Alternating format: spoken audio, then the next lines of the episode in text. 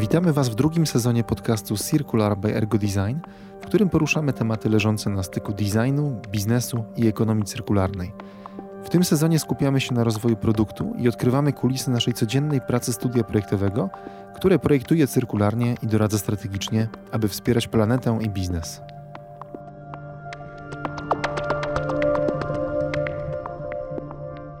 Cześć.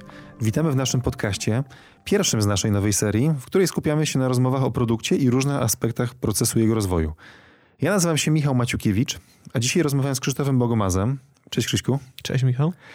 Krzysztof obecnie w Ergo Design pełni funkcję Chief Innovation Officer i odpowiada za tworzenie innowacyjnej i adekwatnej rynkowo oferty oraz dba o innowacyjność, standaryzację i doskonalenie metodyki i realizacji naszych usług. Temat naszej dzisiejszej rozmowy to rozwój nowego produktu. Wydaje się, że wątek świetnie wszystkim znany, a jednak mam wrażenie, że w ciągu ostatnich lat konieczna jest aktualizacja w myśleniu o tym procesie. Co się zmieniło w modelach współpracy biur projektowych z biznesem ostatnio? Myślę, że przede wszystkim zmieniła się dynamika tej współpracy, mhm. bo podejście, które było stosowane wcześniej, taki klasyczny proces rozwoju nowego produktu, no to było podejście kaskadowe, liniowe, etapy następowały po sobie. Można było taki proces zaplanować z dużym wyprzedzeniem i konsekwentnie się go przez kilkanaście, czasami nawet kilkadziesiąt miesięcy trzymać. On też zakładał, że na początku wiemy już de facto, co chcemy zrobić na samym końcu, co pamiętam, że niejednokrotnie blokowało innowacje po prostu. Wydaje mi się, że też ten rozwój projektowania produktów cyfrowych on przyczynił się w znacznej mierze do tego, że rozwinęły się te nowe modele współpracy w ogóle projektantów z biznesem, takie jak właśnie na przykład Lean Startup między innymi, czy w ogóle innego rodzaju zwinne podejścia. No zdecydowanie. Myślę, że tutaj zarządzanie takim procesem rozwoju produktu cyfrowego pozytywnie namieszało sporo. To płynnie przechodząc do tego, do tego jak jest teraz, ta dynamika z procesu takiego liniowego w proces bardziej dynamiczny, zwinny. Oczywiście to wszystko tam pochodzi z takiego podejścia linowego, odmienianego przez przypadki, jak Lean UX, Lean Startup, Agile i tak dalej, gdzie generalnie zakładamy, że zarządzanie takim procesem jest dynamiczne, dobierane na potrzeby pojawiających się wątków, zagadnień, wyzwań, a nie z góry zaplanowane i realizowane od A do Z. Więc jak najbardziej do, dobra uwaga z tym produktem cyfrowym, bo to myślę, że zdecydowanie pomogło spopularyzować to podejście nie tylko w branżach produkcyjnych, tak jak było wcześniej, na przykład stosowane przez Toyota podejście do lean production, ale właśnie w samym kontekście rozwoju produktu. Produkty cyfrowe pokazały, że można zarządzać, pracować w wieloosobowych zespołach i wykorzystywać to do rozwoju samego produktu. Myślę, że też klienci coraz częściej chcą nieco ciaśniej i ściślej współpracować w ogóle z zespołami, które rozwijają nowe produkty, a tego typu bardziej dynamiczne procesy po prostu temu sprzyjają. To na pewno jak chodzi o samą gotowość i podejście, no myślę, że tutaj wiesz, mi się od razu zapala kilka wątków, bo po pierwsze technologia, która pozwala nam się komunikować w, że tak powiem, bardziej intensywnym stopniu. Dziękujemy pandemii. Pandemia myślę, że tutaj absolutnie w tym akurat aspekcie pomogła spopularyzować te narzędzia i w ogóle te formy komunikacji. Mhm. To jest jakby z jednej strony, a z drugiej strony myślę, że sama gotowość i w ogóle rozumienie tego, gdzie w naszym przypadku na przykład zespoły projektowe, design może być zapraszany, tak? Że to nie jest jakby tylko ten, ten fragment taki realizacji, wykonywania jakby na podstawie założeń zamkniętych. No już od kilkunastu lat obserwujemy coraz większą gotowość przedsiębiorców do, do wejścia w takie tematy, które pozwalają nam pracować na założeniach otwartych, na nie do końca zdefiniowanych, a czasami w ogóle wręcz niewymyślonych potrzebach, projektach, które możemy wspólnie zrealizować. Więc to też sprawia, że ta dynamika i komunikacja no, musi być dużo bardziej ścisła i intensywna. Poruszyłeś wątek, który chciałbym właśnie podbić na sam początek, a mianowicie w którym miejscu, czy w którym momencie tego procesu rozwoju nowego produktu my jako projektanci, czy my jako biura doradcze projektowe możemy się pojawiać? Mm. Pytanie jest retoryczne, bo trochę znam na nie odpowiedź, że my pojawiamy się de facto w niemal całym procesie, w różnych momentach, ale nie zawsze też jako główni aktorzy, czasami też w roli po prostu moderatorów tego procesu. Żeby to, się, żeby to miało mhm. miejsce, chyba istotny jest też właściwy podział w ogóle oferty tych biur projektowo-doradczych. Wiesz co, ja myślę, że tutaj znowu taki rys historyczny biorąc, tak jak to miało miejsce wcześniej, ja pamiętam jeszcze takie pierwsze tematy, które realizowałem jako projektant, no to wiele z nich było oparte jakby na zadanej specyfikacji, prawda? Czyli było do zrealizowania przysłowiowa kasa fiskalna z 64 przyciskami, wyświetlaczem siedmiocalowym i wieloma innymi parametrami takiego projektu, które po prostu były do zrealizowania, dowiezienia w ramach projektu wzorniczego, tak? Mhm. No myślę, że dynamika, którą obserwujemy w ostatnich latach, sprzyjająca temu, żeby coraz więcej pracować na tematach niezdefiniowanych, opisywanych raczej w kontekście potrzeby, chęci wejścia na nowy rynek, może odpowiedzenia na jakąś konkretną grupę konkretnych osób, to już są tematy, które wymagają dużo większej ilości badań, pracy na, na trendach, sygnałach zmian, poszukiwania bliskiego kontaktu z użytkownikami, interesariuszami, generalnie w skrócie rozglądania się znacznie szerzej niż sam kontekst projektu. Wchodzenie w kontekst biznesu, wchodzenie w kontekst otoczenia systemowego tego producenta, przedsiębiorcy w organizacji, dla której projektujemy. Cyrkularności tak samo. Absolutnie. Myślę, że tutaj cyrkularność jeszcze bardziej wymaga od nas też, żeby popatrzeć nie tylko na sam projekt i jego rezultat i nie zarządzać tym procesem jak procesem zarządzania projektem, tylko zacząć zarządzać produktem. Tak. Myślę, że w ogóle w kontekście twoi, twojego poprzedniego pytania to w sumie chyba jest istota tego, o czym mówimy, jak chodzi o zmianę w podejściu do, do procesu rozwojowego produktu. Przestajemy zarządzać projektami, zaczynamy zarządzać produktami. Tak, to też wynika z faktu, że nie jesteśmy w tym tylko i wyłącznie jako realizatorzy pewnej wizji, tylko jesteśmy też w jakimś stopniu współwłaścicielami, ale przede wszystkim jesteśmy osobami, które niejako tą wizją się opiekują przez bardzo dużą część procesu. Mam wrażenie, że też jest dość duża gotowość w tym momencie biznesu, żeby delegować tę odpowiedzialność.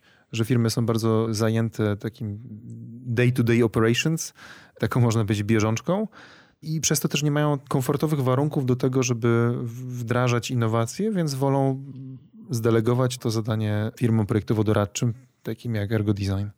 No myślę, że użyłeś tutaj na początku swojej wypowiedzi kluczowego słowa biznes, mhm. że to nie jest rozmowa, nasza rozmowa od y, wczesnych etapów, gdzie pojawiamy się w tej współpracy, rozmowa o projekcie, tylko to rozmowa o biznesie. Oczywiście można rozmawiać o projekcie przez pryzmat biznesu, tego na jakie, jakie cele ma realizować, jakby w którą stronę to zmierza, po co w ogóle jest podejmowany pomysł na rozwój jakiegoś produktu albo identyfikowanie innowacji, w jaki sposób ma się to przyczynić do rozwoju biznesu. W ten sposób możemy właśnie być partnerem, który jest bliżej zarządzania też produktem, ale też rozmawiania o wizji, tego w jaki sposób mu się wpasowuje w całe portfolio tej organizacji, jej pozycjonowanie, dotarcie do nowych grup, może wzmocnienie w pewnych sektorach. Możemy jakby znacznie skutecznie wykorzystać też to, co jest rezultatem naszej pracy do, do rozwoju biznesu tego klienta. Określiłbyś to w ogóle jako taki punkt startowy do powstawania nowych produktów? To wyzwanie biznesowe? Bardziej bym to określił jako punkt startowy do diagnozy, mm -hmm, do, mm -hmm. do, rozmowy o tym, czym tak naprawdę mamy się zająć. Jasne. Bo może wezmę taki klasyczny przykład nie, wizytówki. Weźmy jakiegoś freelancera. Freelancer, który zapyta cię, jakiego koloru chcesz wizytówkę, czy ma być żółta, czy czerwona. A może być ten przysłowiowy freelancer, który zapyta cię, jakie, do jakich grup chcesz dotrzeć, jakie emocje chcesz wzbudzić, tak? W jaki sposób generalnie to twoje rozwiązanie ma odpowiedzieć na jakiś dalszy cel, tak? czy jakiś szerszy, zidentyfikowany w szerszym kontekście. I myślę, że to jest kluczowe na etapie diagnozy, zresztą w ogóle tak rozmawiając na poziomie tworzenia oferty, identyfikowania potrzeby klienta, żeby zdać sobie sprawę z tego, w jakim celu w ogóle ten nowy produkt jest powoływany do życia. Mhm. Czy on w ogóle powinien być powołany do życia? Jeśli to zahaczyłeś o wątek cyrkularności, to może się okazać, że tak naprawdę nie ma potrzeby powoływania całego wielkiego procesu rozwojowego produktu, żeby rozwiązać tą potrzebę biznesową klienta. Może czasami redukcja będzie tym rozwiązaniem, tak? Albo odświeżenie czegoś w ofercie, albo zastąpienie tego usługą. Tu jakby potencjał możliwości jest znacznie szerszy niż tylko wejście i odpowiedzenie projektem na dane wyzwanie. Mówiliśmy o tym, że biznes dąży do zacieśnienia więzi z tymi podmiotami realizującymi przedsięwzięcie, jakim jest rozwój nowego produktu. Może powiedzmy sobie trochę o tym, jakie w ogóle są wymiary tej współpracy. Okej, okay, myślę, że to jest dobry punkt, żeby wrócić na ziemię do samego procesu, bo tak jak już tutaj wcześniej wspomnieliśmy, rozwój nowego produktu może być realizowany w tym klasycznym liniowym podejściu albo bardziej dynamicznym, zwinnym, linowym. To myślę, że zasadniczo układa jakby sam sposób realizacji, ale zanim to, to wiesz, zapalają mi się po twoim pytaniu takie wymiary współpracy, z którym, które można podjąć, tak ogólnie to porządkując, na usługi doradcze, na usługi projektowe i usługi wdrożeniowe. Tak naprawdę, jeśli myślimy o usługach doradczych, to, to jest całe spektrum wcześniej wspomnianych już działań, które mogą pomóc w diagnozie tego problemu biznesowego, mogą pomóc w tym, żeby zidentyfikować gotowość organizacji do zarządzania takim procesem, gotowość na innowacje, na stopień tej innowacji, gotowość na to, w jaki sposób odbywa się praca z samym designem, wykorzystywanie potencjału designu i wiele innych aspektów. Tu myślę, że jeden z takich rzeczy, które no, mieliśmy okazję realizować w ciągu tam poprzednich kilku lat, audyty wzornicze w ramach jakby projektów unijnych 1.4, wzór na konkurencję, to myślę, że są działania, które pozwoliły też włączyć znacznie większą ilość podmiotów, producentów w to, żeby dialog z producentami dotyczący tego, w jaki sposób wykorzystać design jako narzędzie jakiejś większej zmiany, tak? strategicznej zmiany, włączenia go jako istotny komponent rozwoju biznesu. Znaczy, ja, ja bym tylko podbił jedną rzecz, że te programy miały właściwie taki bardzo pozytywny wydźwięk, jeśli chodzi o edukację przedsiębiorców i one też uzmysłowiły, jak bardzo w wielu obszarach projektanci wzornictwa przemysłowego, oczywiście generalizując bardzo tą grupę, ale mogą pomóc, mogą przyczynić się do poprawnej diagnozy tak naprawdę ich biznesu, otoczenia konkurencyjnego, samych trendów, całego wachlarza usług, który jest wokół produkowanych produktów. Więc na pewno te programy mocno odcisnęły się na świadomości. Czy Twoim zdaniem ta świadomość już teraz jest w biznesie, że rzeczywiście, żeby działać na innowacyjnym poziomie, to jednak współpraca z, z podmiotami, które zajmują się projektowaniem, czy w ogóle designem, tak dość szeroko mówiąc, jest y, konieczna? Trudne pytanie w pytaniu, dlatego że wspomniane właśnie te działania unijne z jednej strony myślę, że przyczyniły się bardzo pozytywnie do tego, że ten dialog się zaczął na nieco innym poziomie niż tylko na poziomie wykonania projektu. Tak, zaczęliśmy rozmawiać o w jakim miejscu strategii rozwoju biznesu znajduje się design, mhm. identyfikowanie potrzeb klientów, w jaki sposób, jak tutaj wykorzystać różnego rodzaju działania, by, by ten impact zwiększyć. No z drugiej strony, jak to w tego typu przypadkach bywa, przez to, że pojawiły się pieniądze, nowe możliwości finansowania, to powstało też bardzo wiele różnych firm konsultingowych, które, które wykorzystały tą okazję i trochę tutaj rynku jednak popsuły, więc nie mam danych dotyczących tego, jak w całej skali przyczyniło się to do zwiększenia tej świadomości. Mogę powiedzieć o tych przypadkach, z którymi my mieliśmy do czynienia, że zdecydowanie tam, gdzie ten kontakt był, to oczywiście nie we wszystkich przypadkach, ale w wielu z nich okazało się, że ta świadomość wzrosła. Świadomość tego, w którym momencie i w jaki sposób można skorzystać z możliwości firm doradczo-projektowych, żeby zwiększyć jakby udział designu, pracy na nieco bardziej odważnych innowacjach w organizacji. Ja do tego będę rzucił jeszcze jedną bardzo ważną rzecz, że te firmy jakby konsultingowe, o których wspomniałeś, tam projektowanie wzornictwa przemysłowego jako takiego było też rzadkością, więc nawet jeżeli były w stanie poprawnie zrealizować audyt czy spełnić te wymogi formalne, no to później pojawił się problem w postaci realizacji i to nie przyniosło za sobą tych spodziewanych rezultatów w postaci dobrze zaprojektowanych, mądrych produktów odpowiadających na bardzo konkretne potrzeby i firm, i rynku. I myślę, że to też uwypukliło pewną taką naszą przewagę, że jednak jako firma faktycznie projektowo-doradcza współpracujemy z klientami na właściwie wszystkich tych etapach, nawet nadzorując wdrożenia. I to jest chyba szczególnie istotne w kontekście tego procesu rozwojonego produktu w całości, aby być obecnym w procesie. Podniósłbym w tym momencie aspekt dojrzałości wzorniczej. Myślę, że jest to kluczowy aspekt w kontekście diagnozowania klienta, też modelu współpracy, też tego, do jakiego punktu tej współpracy nas dopuści. Czy jest otwarty na to, żeby rozmawiać z nim o wizji, czy jest gotowy na to, żeby po prostu zacząć projekt wzorniczy, tak? Mhm. Czy jest gotowy na to, żeby nas wpuścić w nadzór autorski i pomóc zadbać o taką adekwatność tego wdrożenia względem przyjętych wcześniej założeń projektu, gdzie my w tym całym procesie dostajemy możliwość ingerowania. To jest jedna rzecz, a druga dotycząca właśnie tego, w jakim stopniu dana firma też podejmuje ryzyko, wyzwanie. Chociażby no, biorąc przykład różnych podejść do innowacji czy szukamy innowacji, która będzie inkrementalnym, drobnym usprawnieniem? Czy szukamy czegoś, czego jeszcze nie ma konkurencja? Czy szukamy w ogóle jakiegoś radykalnego rozwiązania, które zmieni w ogóle nie, paradygmat w branży, o którym będzie się pisać? To się mogą wydawać błahe pytania, ale tak naprawdę układają całą dynamikę dalszej współpracy i odpowiedź na nie bardzo często też mówi nam, w jakich aspektach my możemy ingerować i doradzać. Bo przypominam tutaj, że cały czas jesteśmy jeszcze na etapie opowiadania tych usługach doradczych, nie wchodząc jeszcze w stricte same usługi projektowe. To pociągnijmy może wątek samego projektowania. Rozumiem, że nie zawsze jakby strategia albo takie ścisłe doradztwo są potrzebne. Czasami firmy znają dość dobrze swoich klientów, swoich użytkowników. Od czego wówczas moglibyśmy zacząć współpracę?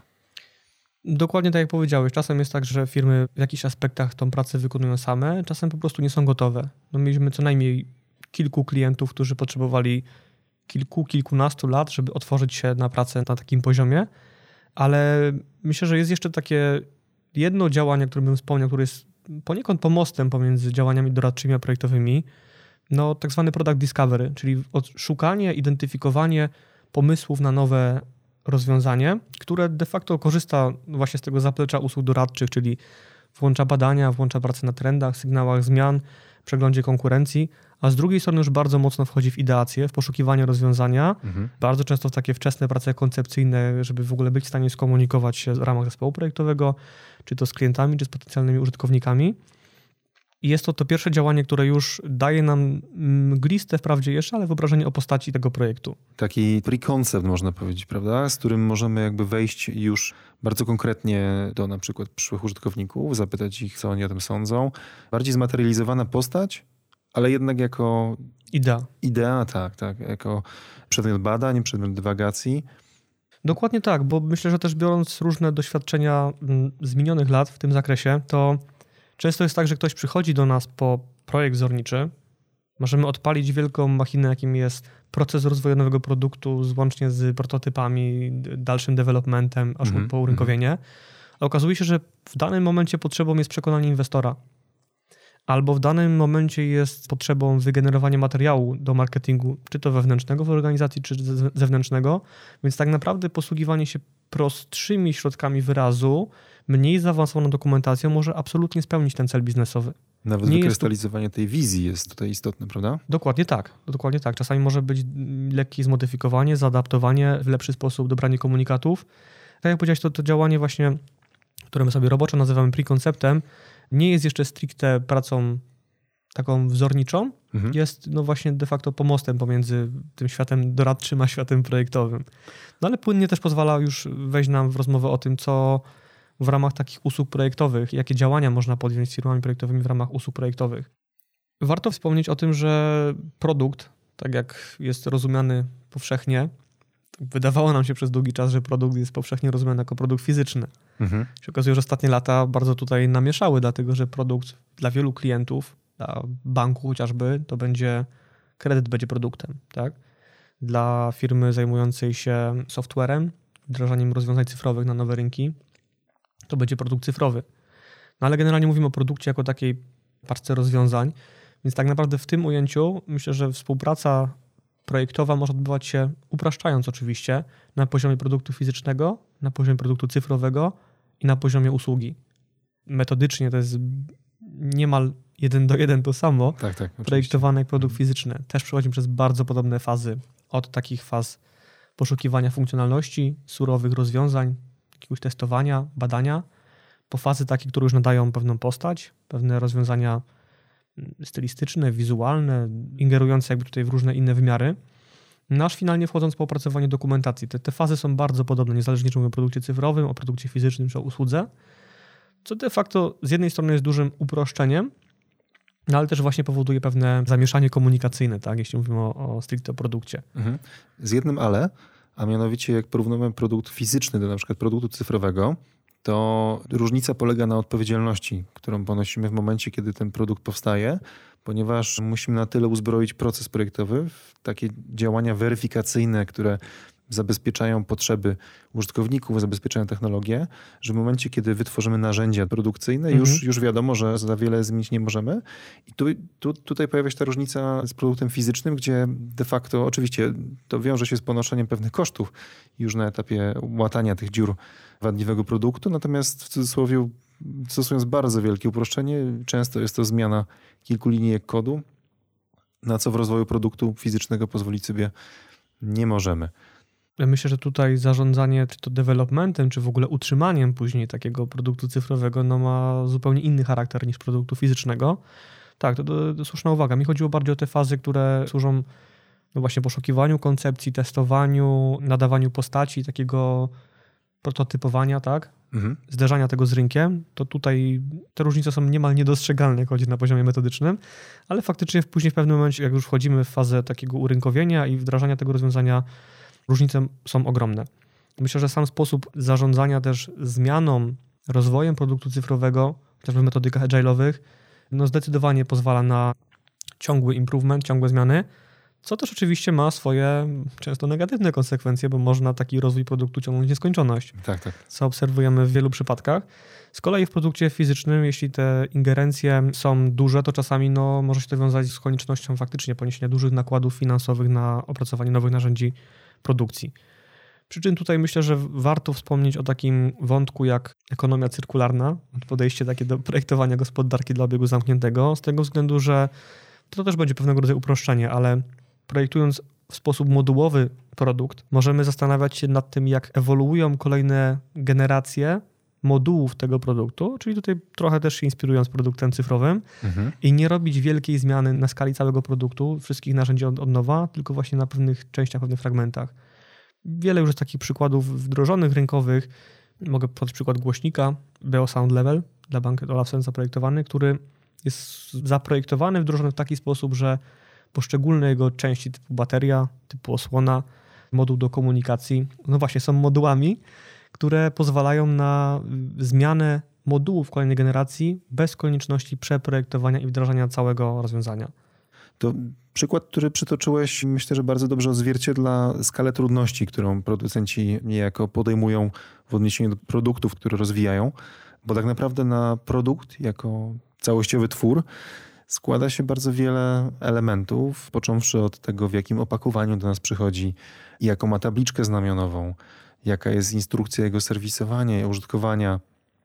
Na ile świadomość występowania tych elementów przyczynia się do tego przedsięwzięcia, jakim jest rozwój nowego produktu?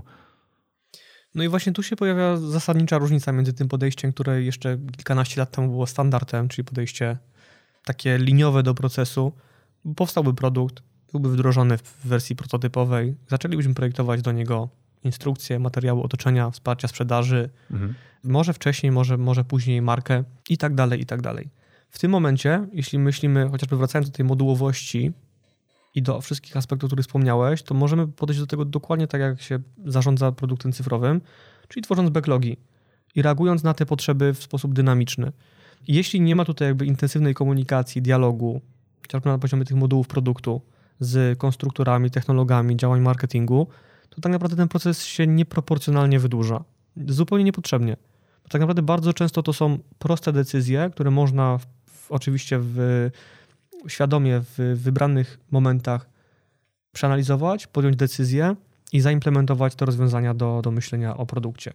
Jeśli przyjmiemy na sztywno, że ma powstać opakowanie, to pewnie powstanie opakowanie. Jeśli przyjmiemy, że jest to element takiego procesu dynamicznego, to tak naprawdę może się okazać, że opakowanie nie będzie potrzebne, bo już na etapie myślenia o produkcie będziemy tak kombinować, żeby, żeby ono nie było potrzebne lub było zredukowane, zminimalizowane lub wielokrotnego użytku. Możemy te wątki podejmować jeszcze w etapach tych prac koncepcyjnych wczesnych. To są rzeczy, które wydają się może banalne, ale tak naprawdę bardzo często, jak doskonale wiesz, jest ciężko przewidzieć te rzeczy na etapie tworzenia oferty. One tak naprawdę wychodzą w procesie czy tabliczka znamionowa jest tabliczką znamionową, czy to jest paszport cyfrowy, który integrujemy za pomocą jakiejś innej technologii tak, do logiki, czy instrukcja jest instrukcją drukowaną, czy instrukcja jest osadzona w chmurze tak, i dostępna w różnych językach. To już te wszystkie aspekty tak naprawdę mocno nam rezonują w trakcie pracy nad projektem, niekoniecznie pracy nad ofertą. Tak, zdecydowanie masz rację. Myślę, że czasy w ogóle, kiedy budowaliśmy bardzo rozległe briefy, które niejako blokowały nam pole manewru w rozwoju produktu trochę są już melodią przeszłości. Myślę, że też fakt, że świat się bardzo dynamicznie zmienia na naszych oczach, ma tutaj bardzo duże znaczenie. Tak, myślę, że zdecydowanie to w największym stopniu na to wpływa. Ja myślę, że tutaj jeszcze wspomnę jakby o tym ostatnim aspekcie, bo na początku zaadresowałem trzy obszary, te usługi doradcze, usługi projektowe i usługi wdrożeniowe. Pomijając jakby same kwestie w przypadku produktu fizycznego, projektowania konstrukcji, dobierania technologii, materiałów, wykończeń itd., tak itd. Tak jest tutaj jeszcze szereg różnych, można powiedzieć, działań, możliwości dotyczących samego urynkowienia. Chociażby właśnie materiały wspierające sprzedaż, chociażby sama wspomniana marka. Znowu można do tego podejść tak, jak się podchodziło jakiś czas temu, że po prostu powstaje marka oparta o jakieś założenia do tego produktu, a można podejść w sposób bardziej dynamiczny, że tutaj również iterujemy na przykład generujemy trzy propozycje, które dynamicznie już z tym produktem, może jakąś jego wczesną wersją, wizualizacją, pozwalają nam sprawdzić, które lepiej rezonują tak, z rynkiem, mhm. z wybraną grupą, grupą klientów. I pilotaż. dokładnie myślimy pilotażem, a nie zamkniętym jakby wdrożeniem. Więc tak naprawdę tutaj też, oczywiście znowu w uproszczeniu, o ile te usługi doradcze i projektowe mogą być realizowane w taki sposób zarządzania projektem jeszcze, o tyle tak naprawdę w momencie wdrożenia musimy uruchomić już takie podejście dotyczące zarządzania produktem w sposób adekwatny do no właśnie tych zmieniających się potrzeb, o których mówiliśmy, mm. tak? Adaptowania jeszcze pewnych rozwiązań do tego, co, co się okazuje w momencie zderzania się z rynkiem, tak? Coś, co dopiero widzimy w momencie, jak mamy realny kontakt już ze sprzedażą, realny kontakt z marketingiem, jakiś realny feedback z rynku. Wtedy możemy tak naprawdę dynamicznie reagować na wdrażanie tych zmian w tych aspektach właśnie marki chociażby, czy samego produktu, czy otoczenia produktu. Krzysiek, na koniec zadam Ci jeszcze jedno pytanie. Gdzie nasi słuchacze mogą dowiedzieć się więcej na temat rozwoju nowego produktu? Myślę, że doskonałą okazją do tego będzie webinar, który planujemy w najbliższym czasie zrealizować, dotyczący rozwoju nowego produktu, gdzie myślę w sposób taki ustrukturyzowany i też bardziej wizualny opowiemy, pokażemy o tym, jak taki proces jest zrealizowany, w jakich momentach ta współpraca jest najbardziej sensowna a jest o czym opowiadać. Także dzisiaj bardzo dziękuję Ci, Krzyśku, za, za tą rozmowę i zapraszamy do odsłuchania kolejnych odcinków naszego podcastu, które będą ukazywać za dwa tygodnie. Zapraszam również do subskrybowania naszego newslettera, gdzie odcinki ukazują się tydzień przed ich datą premiery na Spotify oraz obserwowania nas w mediach społecznościowych. Na dzisiaj to już wszystko i do usłyszenia. Dzięki, do usłyszenia.